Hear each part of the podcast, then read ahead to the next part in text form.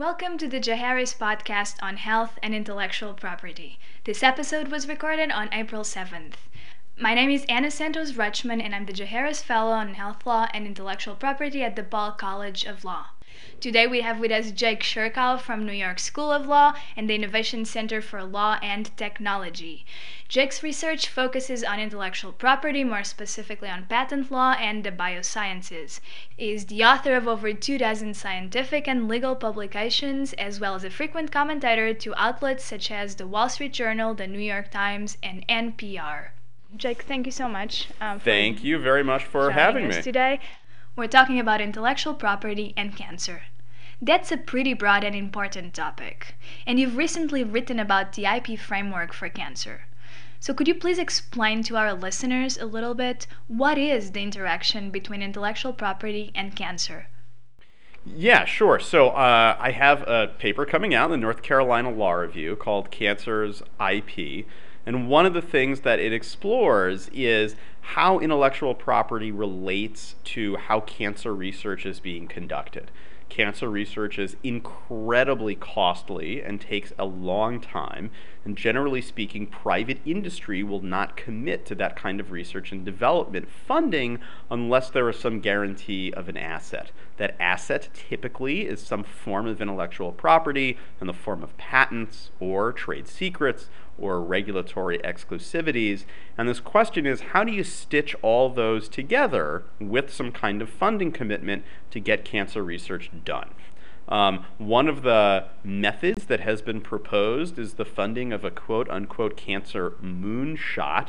Um, this government establishment of a public private partnership to encourage private commercial developers to invest in uh, cancer research in such a way that is going to encourage things like data sharing. So, the things that I explore in cancer's IP are does this make sense and is it actually going to work? Now, let's start with the cost aspect of cancer research. In the paper, you relate that to informational complexity. Could you talk a little about that? Yeah, so like I was saying before, cancer research, it's really difficult to do. And one of the reasons that it's really difficult to do is because cancer, in and of itself, is a really complex illness. So, first things first, when we use the word cancer, what we're really doing is describing a class of illnesses, about 200 and counting, where their only commonality is an out of control division of cells, which, by the way, is even not always true for all cancers.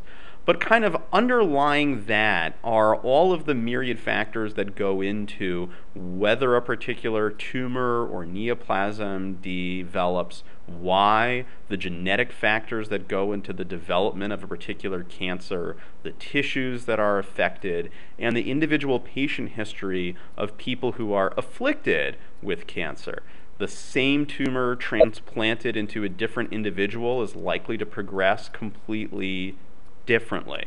And so, for that reason, trying to do research on general truisms about cancer, or for that matter, even general truisms about a specific cancer in particular, is inordinately, inordinately hard.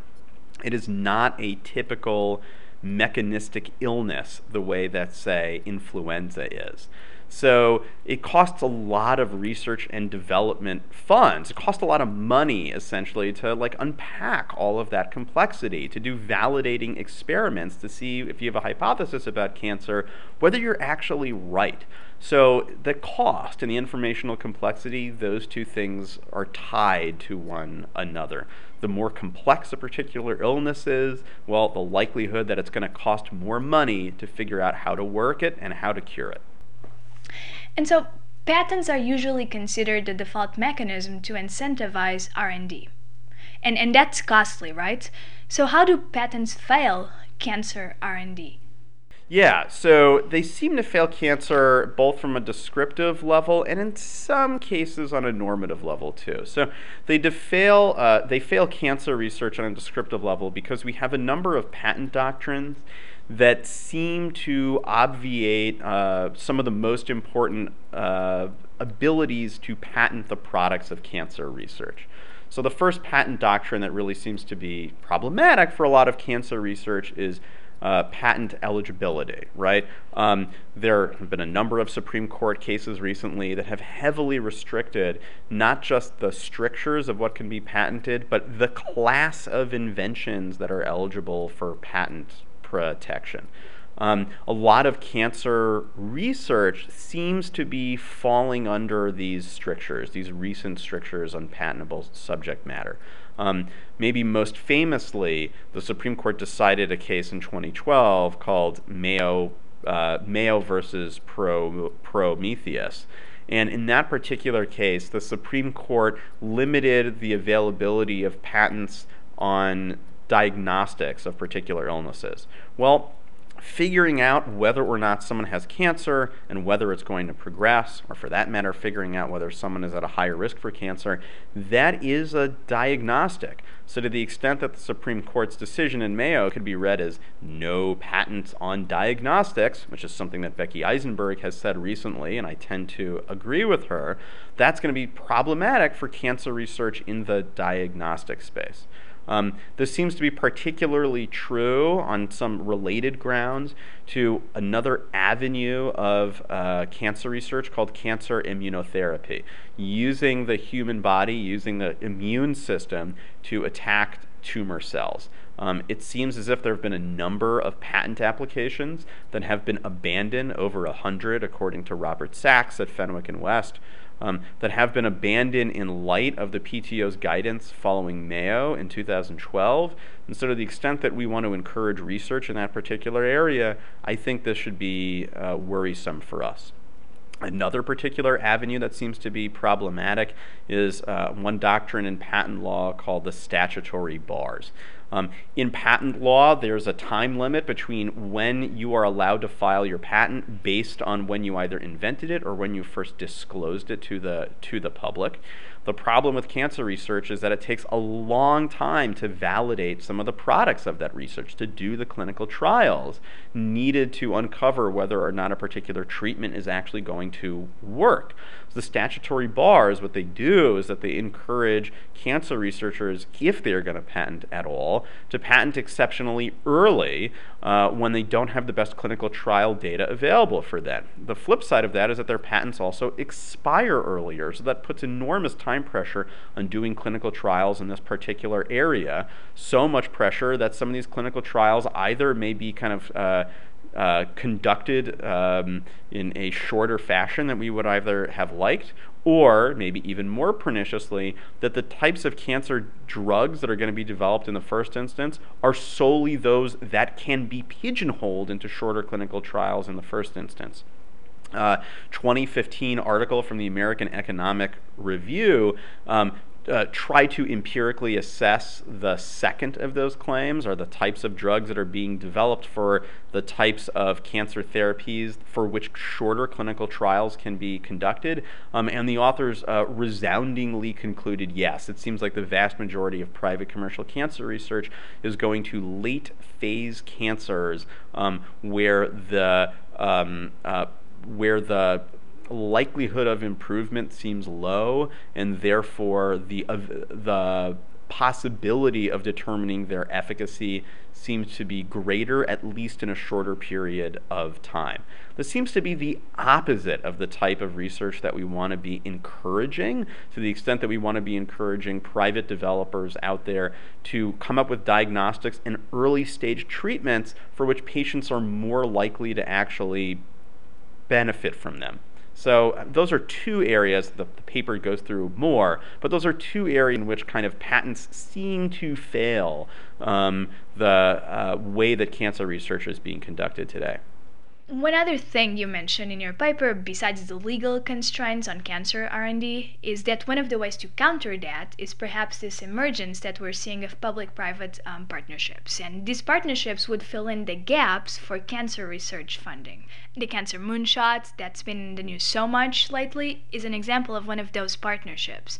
Could you tell us more about the landscape for non-IP based incentives um, for cancer R&D? Yeah, well, so one of the methods that's being proposed is to the extent we're not going to encourage private developers to do cancer research because we're kind of lacking the traditional incentives in place. For example, you know, for the reasons that patents fail cancer research, which I was just talking about previously. Um, one way around that is to develop public private partnerships to kind of use the public. Um, um, use public funding and incentives that only the public can provide to encourage private participants to do this research that they would not have otherwise done, right? And so the, the moonshot, at least as it's currently structured, seems to be one of those ways. Um, there is uh, funding. There's a funding commitment through the National Cancer Institute to allow um, private companies to develop this cancer research using the means at their disposal at the National Cancer Institute, but only on the condition of things like data sharing. This is how um, the Cancer Moonshot was originally proposed as essentially a larger, more robust data sharing cancer research program than is currently being conducted um, in the private sphere because companies have every incentive to keep their research hidden from their rivals, uh, or in the public sphere, which doesn't tend to do a lot of kind of end stage clinical commercial research. Um, but at the same time, the program is voluntary, right? You know, if you're Pfizer, if you're Merck, you don't have to participate in the cancer moonshot. So the question is, how would we encourage companies like that to do work in this particular area? And again, the answer seems to go back to intellectual property. How do we make better the intellectual property tools that we have our disposal now to encourage companies to get involved in a project like the Cancer Moonshot or other private partnerships out there. Um, in my paper, I go through kind of three IP levers, if you want to think of them that way patents, trade secrets, and regulatory exclusivities, maybe a little more specifically, regulatory exclusivities that are distributed by the Food and Drug Administration. Um, and to the extent that we can tailor those to both encourage participation in the Cancer Moonshot, but also to encourage the sharing of information that is derived from basic research in this area, then it seems like the Moonshot would be at least fulfilling its objectives if it doesn't actually end up curing cancer. So the general view is that the moonshot itself is a little bit underfunded, right? Um, is that a view that you share? Um, it, so there's this big question of how much funding is going to be needed to encourage people to participate. I don't necessarily think that there is kind of a hard and fast answer to that. I guess one kind of important thing to think about is like the moonshot currently is structured to be funded with 1.8 billion dollars of supplementary funding to the National Cancer Institute. You got to understand that is a drop in the bucket relative to the development of cancer drugs from any particular company's research platform. I mean, that's essentially, kind of depending upon whether you believe these statistics, that's essentially what it costs to develop just one drug through the FDA approval process right now. So, to the extent that's going to be distributed across the entire moonshot, that seems like it's underfunded to me, but that money combined with a better tailoring of the IP incentives out there may be the vehicle to encourage participation in this area. And so, if the real legacy of the Cancer Moonshot and maybe future initiatives like this one is really tailoring intellectual property to cancer R&D and the same for similar diseases, what specific measures are you proposing for this tailoring to occur? In other words, what can we do on the IP side of things? And you've also talked about the FDA and the role that the FDA plays in this process. Um, any final ideas on that? Yeah, I mean, so essentially, you know, we even though the restrictions on patent uh, patentable subject matter may have a normative good to them. A lot of scholars have written about how you know, you know too many bad patents are granted, and the vehicle to restrict that is through the patent eligibility doctrine.